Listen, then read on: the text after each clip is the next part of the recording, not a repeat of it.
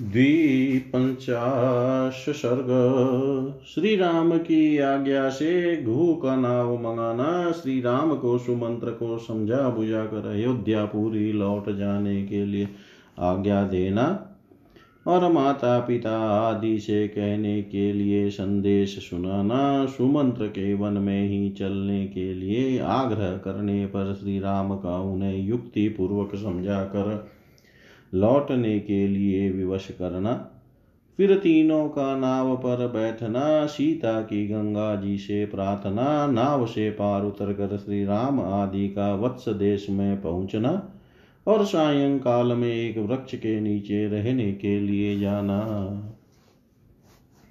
प्रभातायाम तो सर्वयार्ष प्रभातायां तु सर्वर्यां पृथुवक्षा महायशा उवाच राम सौमित्रीं लक्ष्मणं शुभलक्षणम् जब रात बीती और प्रभात हुआ, उस समय विशाल वक्ष वाले महायशस्वी श्री राम ने शुभ लक्ष्मण संपन्न सुमित्रा कुमार लक्ष्मण से इस प्रकार कहा कालोशौ गता भगवती निशाशोषु कृष्णो विहग कोकिलस्तात कुज्यति तात भगवती रात्रि व्यतीत हो गई। अब सूर्योदय का समय आ पहुँचा है। वह अत्यंत काले रंग का पक्षी कोकिल कुह कुह बोल रहा है।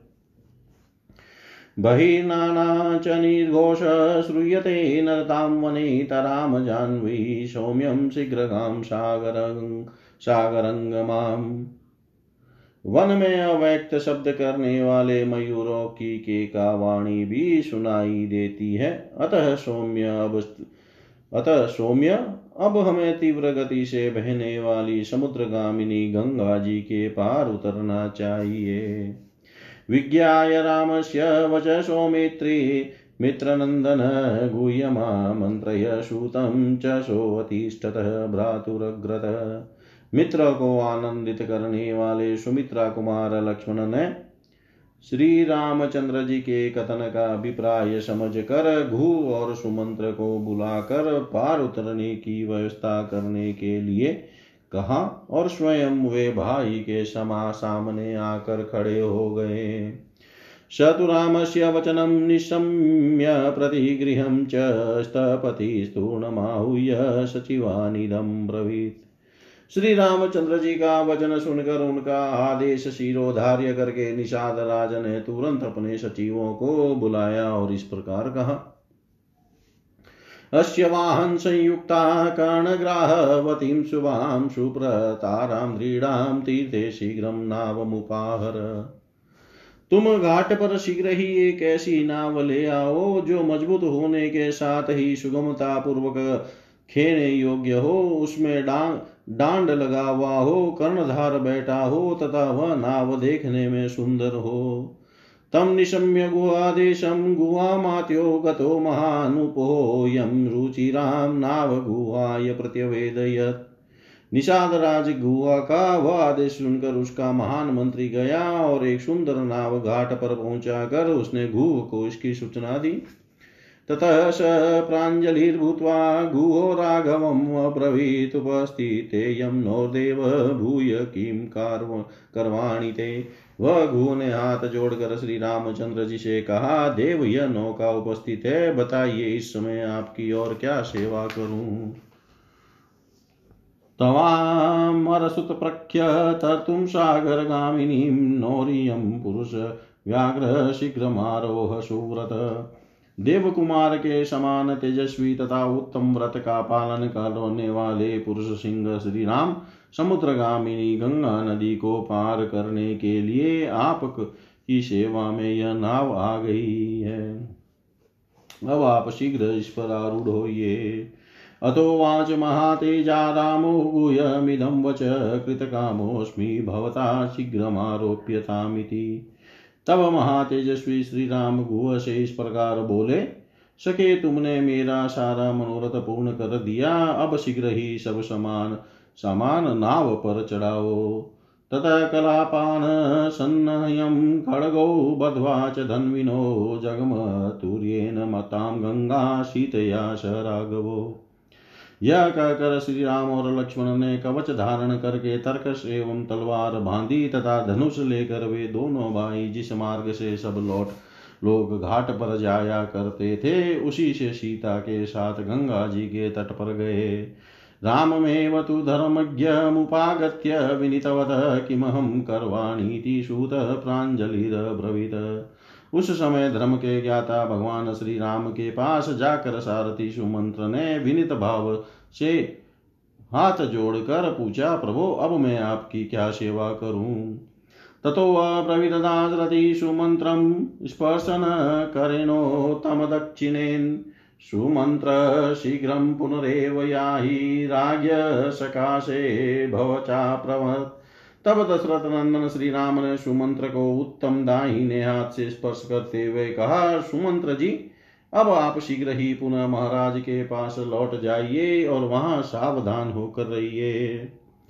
निवर्त श्वेत्युवाचे नमेतावधिकृतं मम रथं विहाय पदभ्यान्तु गमिष्यामो महावनम्।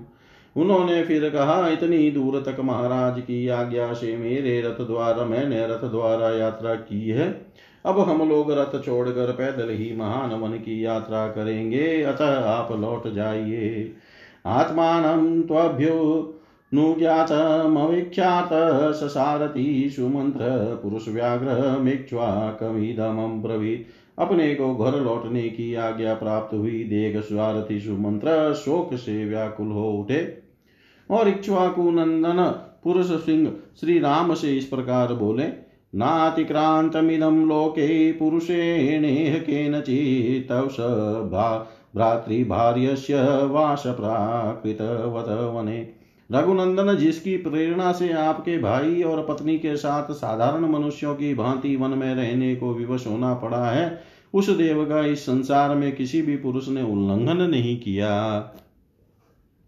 न मन्ये ब्रह्मचर्ये वाश्वादिते वा फलोदय मार्दवाजवयो वापि त्वां चेद वैषन्मागतम् जब आप जैसे महान पुरुष पर यह संकट आ गया, तब मैं समझता हूँ कि ब्रह्मचर्य पालन वेदों के स्वाध्याय अथवा सरलता भी सरलता में भी किसी फल की सिद्धि नहीं है। स राघव वेदेह्यां भ्रात्रा चेव वने वसन् गतिं प्राप्स्यसे वीर त्रिलोकास्तु जयन्निव। वीर रघुनंदन इस प्रकार पिता के सत्य की रक्षा के लिए विधेय नंदिनी सीता और भाई लक्ष्मण के साथ वन में निवास करते हुए आप तीनों लोकों पर विजय प्राप्त करने वाले महापुरुष नारायण की भांति उत्कर्ष, महान यश प्राप्त करोगे। महान यश प्राप्त करेंगे। वयं खलु हता राम, ये त्वया हि उपवञ्चिता केयिकय्या वशमेष्यास्पापाया दुःखभागिन।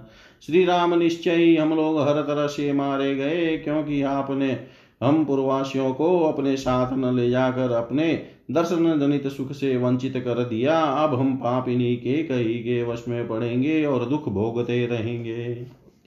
इति ब्रुवनात्मशमं सुमन्त्रः सारथिस्तथा दृष्ट्वा दुर्गतं रामं दुःखातोरुदे चिरम्। आत्मा के समान प्रिय श्री रामचंद्र जी से ऐसी बात कहकर उन्हें दूर जाने को उद्यत देख सारथी सुमंत्र दुख से व्याकुल होकर देर तक रोते रहे। ततस्तु विगते बाष्पे सूतं स्पृष्टबोधकं शुचिं रामस्तु मधुरं वाक्यं पुनः पुनरुवाच तम् आंसुओं का प्रवाह रुकने पर आचमन करके पवित्र हुए सारथी से श्री रामचंद्र जी ने बारंबार मधुर वाणी से कहा इक्ष्वाकुणां त्वया तुल्यं सुहृदं नोपलक्ष्य यथा दशरथो राजा माँ न शोचेत तथा कुरु। सुमंत्र जी, मेरी दृष्टि में इक्ष्वाकु वंशियों का हित करने वाला सुहृद आपके समान दूसरा कोई नहीं है। आप ऐसा प्रयत्न करें जिससे महाराज दशरथ को मेरे लिए शोक न हो। शोकोपहत चेताश्च वृद्धश्च जगतीपति कामभारा वसन्नश्च तस्मादे तत्ब्रवीमि ते पृथ्वीपति महाराज दशरथ एक तो बूढ़े हैं, दूसरे उनका सारा मनोरथ चूर चूर हो गया है। इसके लिए उनका हृदय शोक से पीड़ित है। यही कारण है कि मैं आपको उनकी संभाल के लिए कहता हूँ। यदा यदा ज्ञाप्येत किञ्चित् स महात्मा महीपतिः कैकय्या प्रियकामार्थं कार्यं तद्विकाञ्छया वे महामनस्वी महाराज के कई का प्रिय करने की इच्छा से आपको जो कुछ जैसी भी आज्ञा दे, उसका आप आदर पूर्वक पालन करे, यही मेरा अनुरोध है। एतदर्थं हि राज्यानि प्रशासस्ति नराधिपा सर्वकृत्येषु मनो न प्रतिहन्यते। राजा लोग इसीलिए राज्य का पालन करते हैं कि किसी की कार्य में इनके मन की इच्छा पूर्ति में विघ्न न डाला जाए।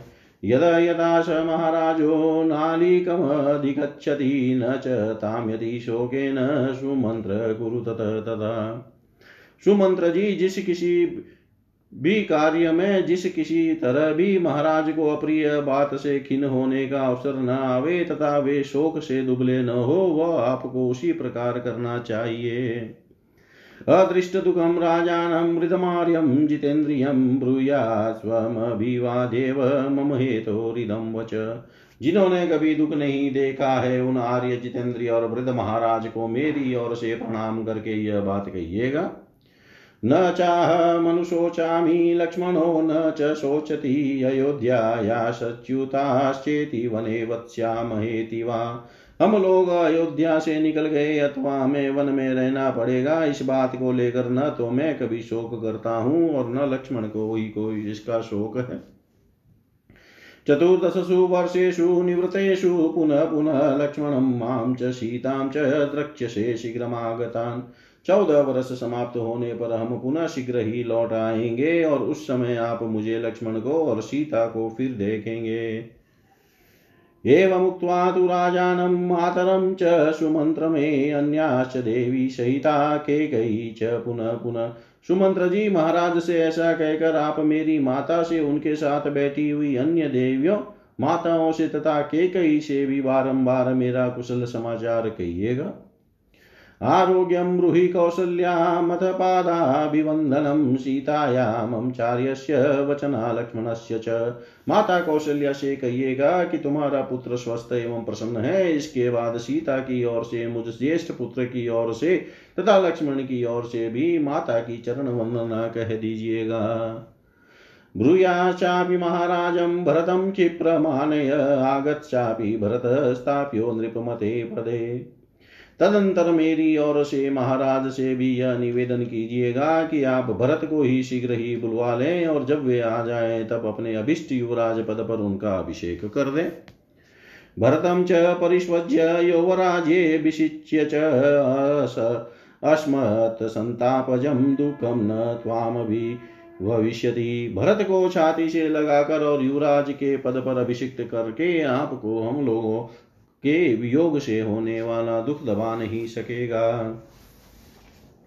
भरतश्चापि वक्तव्यो यथा राज निवर्तसे तथा मातृषु वर्तेता सर्वाश्वेवा विशेषत। भरत से भी हमारा यह संदेश कह दीजिएगा कि महाराज के प्रति जैसा तुम्हारा बर्ताव है, वैसा ही समान रूप से सभी माताओं के प्रति होना चाहिए। यथा च तव केकयी सुमित्रा चा विशेषत तदेव देवी कौशल्या मम माता विशेषत।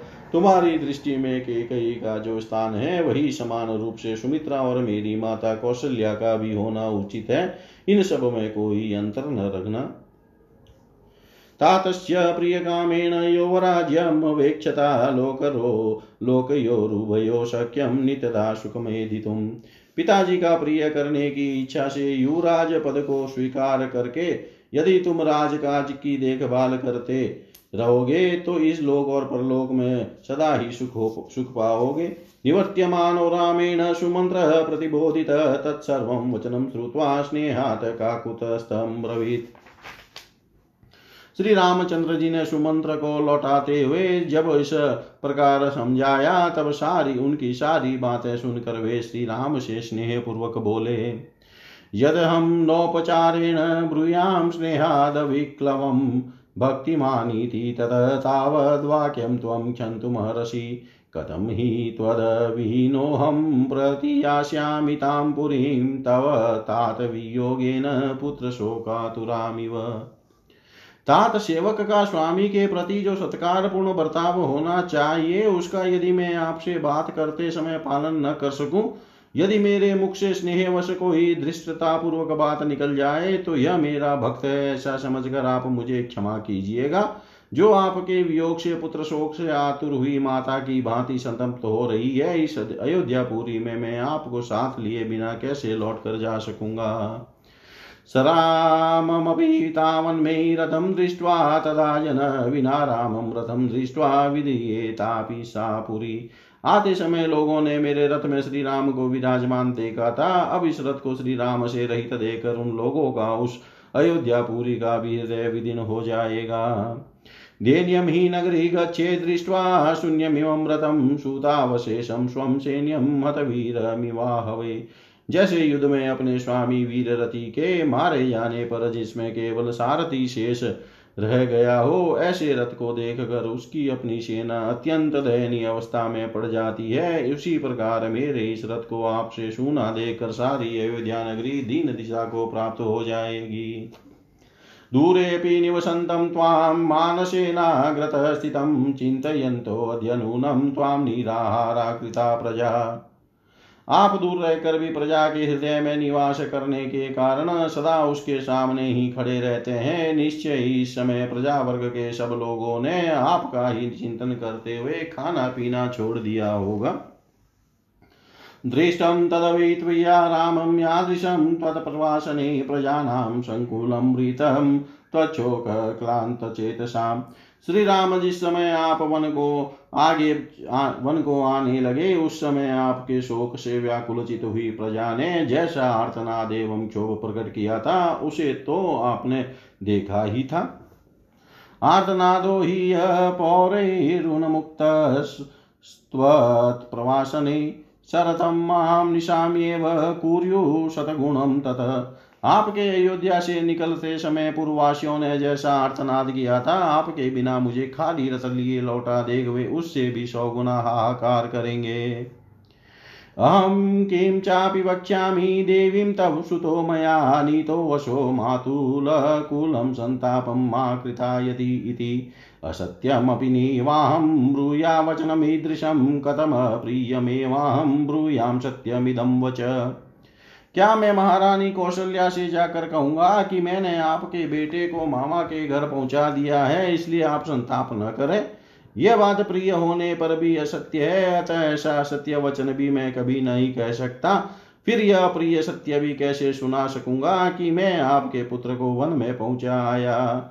ममता वन्नियोगस्तास्त्वद्बन्धुजनवाहिन कथम रथम त्वया हीनम हयोत्तम। ये उत्तम घोड़े मेरी आज्ञा के अधीन रहकर आपके बंधुजनों का भार वहन करते हैं। आपके बंधुजनों से हीन रथ का ये वहन नहीं करते हैं। ऐसी दशा में आपसे शून्य रथ को ये कैसे खींच सकेंगे? तन सख्याम्यहम गन्तुमयोध्यां त्वदृते वनवासानुयानाय मामनुज्ञातुमहर्षि अतः निष्पाप रघुनंदन अब मैं आपके बिना अयोध्या लौट कर नहीं जा सकूँगा। मुझे भी वन में चलने की आज्ञा दीजिए। यदि मे याचमानस्य त्यागमेव करिष्यसि शरतो अग्निं प्रवीक्ष्यामि त्यक्तमात्र तब या यदि इस तरह याचना कर, करने पर भी आप मुझे त्याग ही दोगे देंगे तो मैं आपके द्वारा परित्यक्त होकर यहाँ रथ सहित अग्नि में प्रवेश कर जाऊँगा। भविष्यन्ति वने यानि तपोविघ्नकराणि ते रतेन प्रतिपादिश्येतानि सर्वाणि राघव। रघुनंदन वन में आपकी तपस्या से विघ्न डालने वाले जो जो जंतु उपस्थित होंगे, मैं इस रथ के द्वारा उन सबको दूर भगा दूँगा। त्वत्कृतेन मया प्राप्तं रथचर्या कृतं सुखं मांससे त्वत्कृतेनाहं वनवास कृतं सुखम श्री राम आपकी कृपा से मुझे आपके रथ पर बिठाकर यहाँ तक लाने का सुख प्राप्त हुआ। अब आपके ही अनुग्रह से मैं आपके साथ वन में रहने का सुख भी पाने की आशा करता हूँ। प्रसिद्धेक्षामि ते अरण्ये भवितुं प्रीत्या भीतिमिच्छामि भव मे प्रत्यनंतर आप प्रसन्न होकर आज्ञा दीजिए, मैं वन में आपके पास ही रहना चाहता हूँ। मेरी इच्छा है कि आप प्रसन्नता पूर्वक कह दें कि तुम वन में मेरे साथ रहो। इमे अपि च हयावीर यदि ते वनवासिन परिचर्यां करिष्यन्ति, प्राप्स्यन्ति परमां गतिम्। वीर ये घोड़े भी यदि वन में रहते समय आपकी सेवा करेंगे तो इन्हें भी, इन्हें परम गति की प्राप्ति होगी। तब शुश्रूषणं मूर्धना करिष्यामि, वने वशम् अयोध्यां देवलोके वा सर्वथा प्रजहाम्यहम् प्रभो, मैं मन में रहकर अपने सिर से, सारे शरीर से आपकी सेवा करूँगा और इस के आगे अयोध्या देवलोक का भी सर्वथा त्याग कर दूँगा। नहीं शक्या प्रवेशुं सा मया योध्या त्वया विना राजना, राजधानी महेंद्र से यथा दुष्कृत कर्मणा। जैसे सदाचिर, जैसे सदाचारहीन प्राणी इंद्र की राजधानी स्वर्ग में नहीं प्रवेश कर सकता, उसी प्रकार आपके बिना मैं अयोध्यापुरी में नहीं जा सकता। वनवासे क्षयं प्राप्ते ममेश हि मनोरथ यदनेन रथेनेव त्वां वयेयं पुरी। पुरीं पुनः, मेरी यह अभिलाषा है कि जब वनवास की अवधि समाप्त हो जाए, तब फिर इसी रथ पर बिठाकर आपके, आपको अयोध्या पुरी में ले चलूँ। चतुर्दशं हि वर्षाणि शयितस्य त्वया वने क्षणभूतानि यास्यन्ति शतसङ्ख्यानि चान्यथा। वन में आपके साथ रहने से ये चौदह वर्ष मेरे लिए चौदह क्षणों के समान बीत जाएँगे, अन्यथा चौदह सौ वर्षों के समान भारी जान पड़ेंगे। भृत्यवत्सल तिष्ठन्तं भर्तृपुत्र गते पति भक्तं मृत्यम स्थितम, स्थित्या न माँ त्वं हा तुमहर्षि अतः भक्त वत्सल आप मेरे स्वामी के पुत्र हैं। आप जिस पथ पर चल रहे हैं, उसी पर आपकी सेवा के लिए साथ चलने को मैं भी तैयार खड़ा हूँ। मैं आपके प्रति भक्ति रखता हूँ, आपका भृत्य हूँ और भृत्य जनोचित मर्यादा के भीतर स्थित हूँ। अतः आप मेरा परित्याग न करें। एवं बहुविधम दीनम याचमानम पुनः पुनः रामम रामो भृत्यानुकंपितु सुम सुमंत्रमिदमब्रवीत इस तरह अनेक प्रकार से दीन वचन कहकर बारंबार याचना करने वाले सुमंत्र से सेवकों पर कृपा करने वाले श्री राम ने इस प्रकार कहा। जानामि परमां भक्तिमहं ते भतृवत्सल शृणु चापि यदर्थं त्वां प्रेषयामि पुरीमित। सुमंत्र जी, आप स्वामी के प्रति स्नेह रखने वाले हैं, मुझमें आपकी जो उत्कृष्ट भक्ति है, उसे मैं जानता हूँ। फिर भी जिस कार्य के लिए आपको यहाँ से अयोध्या पूरी भेज रहा हूँ, उसे सुनिए। नगरीं त्वां गतं दृष्ट्वा जननी मे यवीयसी केकयी प्रतियं गच्छेदिति रामो वनं गत। जब आप नगर को लौट जाएँगे, तब आपको देखकर मेरी छोटी माता के गई को यह विश्वास हो जाएगा जाएगा कि राम वन को चले गए। विपरीते तुष्टिहीना वनवासं गते मयि राजानं नातिशङ्केन मिथ्यावादिति धार्मिकम्। इसके विपरीत यदि आप नहीं गए तो उसे संतोष नहीं होगा। मेरे वनवासी हो जाने पर भी वह धर्म परायण महाराज दशरथ के पति मिथ्यावादी होने का संदेह करे, ऐसा मैं नहीं चाहता। एष मे प्रथमं कल्पो यदम्बामेव यवीयसी भर्ता रक्षितं स्फीतं पुत्र राज्यं वाप्स्यते। आपको भेजने में मेरा मुख्य उद्देश्य यही है कि मेरी छोटी माता के कई भरत द्वारा सुरक्षित समृद्धिशाली राज्य को हस्तगत कर ले। मम प्रियार्थं राजस्य सुमन्त्र त्वं पुरी व्रज सन्दिष्ट चापि यानर्थास्तास्तान् ब्रूयास्तथा तथा। सुमंत्र जी मेरा तथा महाराज का प्रिय करने के लिए आप अयोध्या पुरी को अवश्य पधारिए और आपको जिनके लिए जो संदेश दिया गया है, वह सब वहाँ जाकर उन लोगों से कह दीजिए। इत्युक्त्वा वचनं सूतं शान्त वयित्वा पुनः पुनः गुहम गुहं वचनमक्लीबो रामो हेतुमद्ब्रवीत्। ऐसा कहकर श्री राम ने सुमंत्र को बारंबार सांत्वना दी इसके बाद उन्होंने गुह से उत्साह पूर्वक यह युक्ति युक्त बात कही, नेदानीं गुहयोग्योऽयं वासो मे सजने वने अवश्यमाश्रमे वास कर्तव्यस्तद्गतो विधि।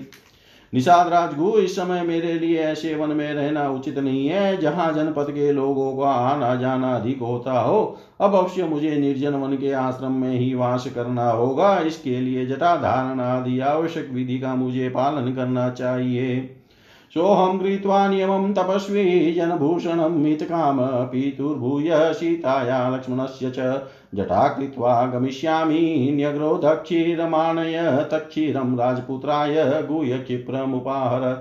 अतः फल मूल का आहार और पृथ्वी पर शयन आदि नियमों का ग्रहण करके मैं सीता और लक्ष्मण की अनुमति लेकर पिता का हित करने की इच्छा से सिर पर तपस्वी जनों के आभूषण रूप जटा धारण करके यहाँ से वन को जाऊँगा। मेरे केशों को जटा रूप देने के लिए तुम बड़का दूध ला दो।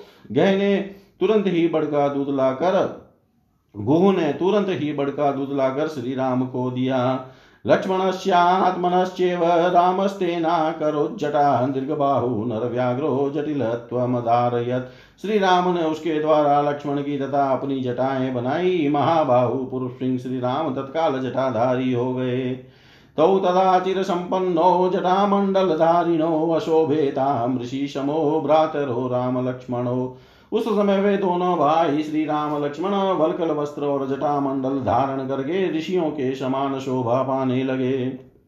ततो वेकानशं मार्गमास्थितः स लक्ष्मण व्रतमादिष्टवान् राम सहायं गुहं ब्रवीत्।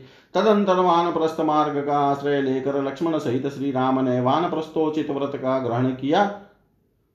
वा वानप्रस्थोचित व्रत को ग्रहण किया, तत्पश्चात वे अपने सहायक गुह से बोले, अप्रमतो बले कोशे दुर्गे जनपदे तदा भवेता गुह राज्यमी दुरारक्षतम मतम निषाद राज तुम सेना, खजाना, किला और राज्य के विषय में सदा सावधान रहना, क्योंकि राज्य की रक्षा का काम बड़ा कठिन माना गया है।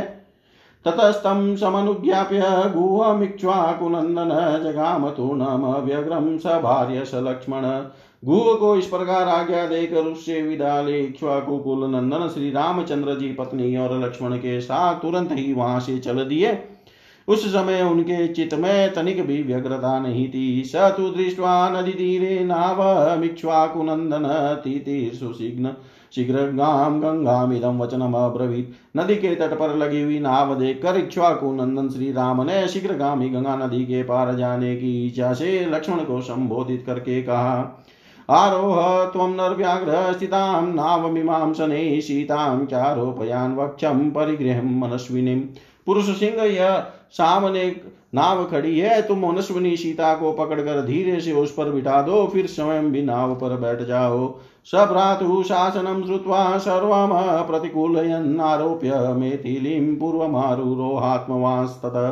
भाई का यह आदेश सुनकर मन को वश में रखने वाले लक्ष्मण ने पूर्णतः उसके अनुकूल चलते हुए पहले मिथिलेश कुमारी श्री सीता को नाव पर बिठाया, फिर स्वयं भी उस पर आरूढ़ हुए। अथारुरोह तेजस्वी स्वयं लक्ष्मण पूर्वज तथो निषादाधिपति गृहो ज्ञाति न चोदयत। सबके अंत में लक्ष्मण के बड़े भाई तेजस्वी श्री राम स्वयं नौका पर बैठे, तदंतर निषाद राजगु ने अपने भाई बंधुओं को नौका खेने का आदेश दिया। राघवो महातेजा नावमारुह्यं तां ततः ब्रह्मवत्स वक्ष त्रवचेव जजाप हितमात्मन महातेजस्वी श्री रामचंद्र जी भी उस नाव पर आरूढ़ होने के पश्चात अपने हित के उद्देश्य से ब्राह्मण और क्षत्रिय के जपने योग्य देवी नाम इत्यादि वैदिक मंत्र का जप करने लगे। आचमय चयता यथा शास्त्रं नदितां सीतया प्रणमत्। प्रीति संतुष्टो लक्ष्मणश्च महारथ। फिर शास्त्र विधि के अनुसार आचमन करके सीता के साथ उन्होंने प्रश्नचित होकर गंगा जी को प्रणाम किया। महारथी लक्ष्मण ने भी उन्हें मस्तक झुकाया अनुज्ञाय सुमंत्रम च सबलम चेव गुह्यम आस्ताय नाव राम नावम रामस्तु चोदयामास नाविकान। इसके बाद श्री राम ने सुमंत्र को तथा सेना सहित गुह को भी जाने की आज्ञा दे। नाव पर भली भांति बैठकर मलाह को उसे चलाने का आदेश दिया। ततस्ते चालिता नौका कर्णधार समाहिता शुभ सपुवेगाभीता शीघ्रं सलिलमत्यवा मत्यगात। तदंतर मल्लाह ने नाव चलाई कर्णधार कर्णधार सावधान होकर उसका संचालन करता था। वेग से सुंदर डांड चलाने के कारण वह नाव बड़ी तेज़ी से पानी पर बढ़ने लगी। मध्यम तु समनुप्राप्य भागीरथ्या स्वनिन्दिता वेदेहि प्राञ्जलि भूत्वा तां नदीमिदमब्रवीत् भागीरथी की बीच धारा में पहुंचकर सती साध्वी विदे नंदनी सीता ने हाथ जोड़कर गंगा जी से यह प्रार्थना की, पुत्रो, दशरथस्यायं महाराजस्य धीमतः निदेशं पालयत्वेनं गंगे त्वदभिरक्षित। देवी गंगे, ये परम बुद्धिमान महाराज दशरथ के पुत्र हैं और पिता की आज्ञा का पालन करने के लिए वन में जा रहे हैं। ये आपसे सुरक्षित होकर पिता की इस आज्ञा का पालन कर सके, ऐसी कृपा कीजिए। चतुर्दश ही वर्षाणि समग्राण्यौष्य कानने भ्रात्रा समयाच्येव पुनः प्रत्यागमिष्यति वध में पूरे चौदह वर्षों तक निवास करके ये मेरे तथा अपने भाई के साथ पुनः अयोध्या पूरी को लौटेंगे। ततस्त्वां देवि सुभगे क्षेमेण पुनरागता यक्षे प्रमुदिता गंगे सर्व काम सर्वकामसमृद्धिनी सौभाग्यशालिनी देवी गंगे उस समय वन से पुनः कुशल पूर्वक लौटने पर संपूर्ण मनोरथों से संपन्न हुई। मैं बड़ी प्रसन्नता के साथ आपकी पूजा करूँगी। त्वं हि त्रिपथगे देवी ब्रह्मलोकं समक्षसे भार्यां चोदधिराजस्य लोके अस्मिन् सम्प्रदृश्यसे। स्वर्ग भूतल और पाताल तीनों मार्गों पर विचरने वाली देवी, तुम यहाँ से ब्रह्मलोक तक फैली हुई हो और इस लोक में समुद्र राज की पत्नी के रूप में दिखाई देती हो। सा देवी नमस्यामि प्रशंसामि च शोभने प्राप्त राजे नरव्याघ्रे शिवेन पुनरागते। शोभाशालिनी देवी, पुरुष सिंह श्री राम, जब पुनः वन से सुकुशल लौट कर अपना राज्य प्राप्त कर लेंगे, तब मैं सीता पुनः आपको मस्तक झुकाऊँगी और आपकी स्तुति करूँगी। ग्वाम सतसहस्रम च वस्त्राण यनम च पेशलम रामणेभ्य प्रदास्यामी तव प्रिय चिकित्सया। इतना ही नहीं, मैं आपका प्रिय करने की इच्छा से ब्राह्मणों को एक लाख गौवें बहुत से वस्त्र तथा उत्तमोत्तम मन प्रदान करूँगी। सुरागतसहस्रेण मांसभूतोदनेन च यक्षे त्वां प्रियतां देवी पुनरा रूपागता। देवी पुनः अयोध्या पुरी में लौटने पर मैं सहस्त्रों देव दुर्लभ पदार्थों से तथा राजकीय भाग से रहित पृथ्वी वस्त्र तथा अन्य के द्वारा भी आपकी पूजा करूँगी। आप मुझ पर प्रसन्न हो।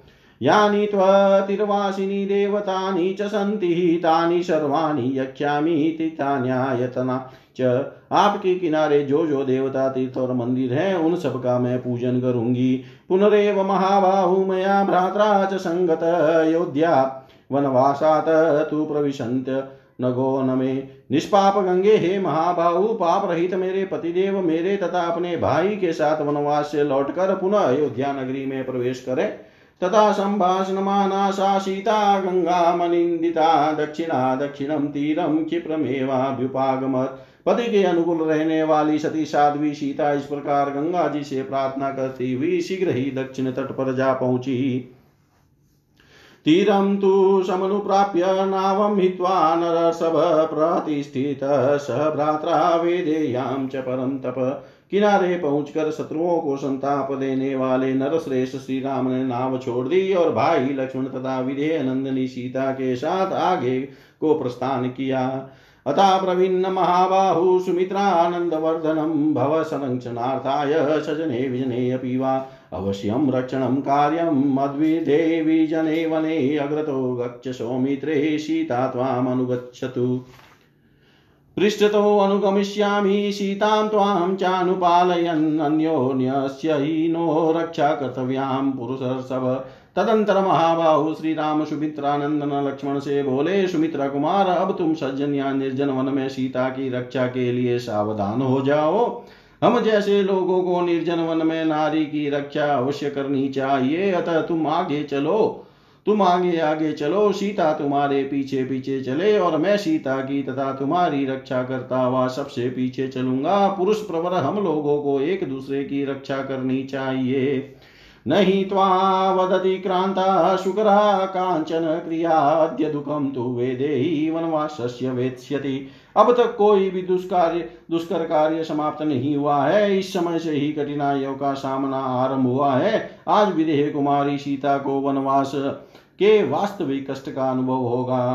पुनश्च जन संवादम क्षेत्राराम विवर्जितम विषमम च प्रपातम च वन मध्यम प्रवेक्षति अब ये ऐसे वन में प्रवेश करेगी, जहाँ मनुष्यों के आने जाने का कोई चिन्ह नहीं दिखाई देगा, न धान आदि के खेत होंगे, न टहलने के लिए बगीचे, जहाँ ऊँची नीची भूमि होगी और गड्ढे मिलेंगे, जिसमें गिरने का भय रहेगा। श्रुत्वा रामस्य वचनं प्रतस्ते लक्ष्मणो अग्रत, अनन्तरं च सीताया राघवो रघुनंदन श्री रामचंद्र जी का यह वचन सुनकर लक्ष्मण आगे बढ़े। उनके पीछे सीता चलने लगी, तथा सीता के पीछे रघुकुल नंदन श्री राम थे। गतं तु गङ्गापरपारमाशु रामं सुमन्त्रशततं निरीक्षय। अध्वप्रकर्षाद्विनिवृत्तदृष्टिमुमोच बाष्पं व्यतित तपस्वी। श्री रामचंद्र जी शीघ्र गंगा जी के उस पार पहुंचकर जब तक दिखाई दिए, तब तक सुमंत्र निरंतर उन्हीं की ओर दृष्टि लगाए देखते रहे। जब वन के मार्ग में बहुत दूर निकल जाने के कारण वह दृष्टि से ओझल हो गए, तब तपस्वी सुमंत्र के हृदय में बड़ी वैता हुई। वे नेत्रों से आँसू बहाने लगे।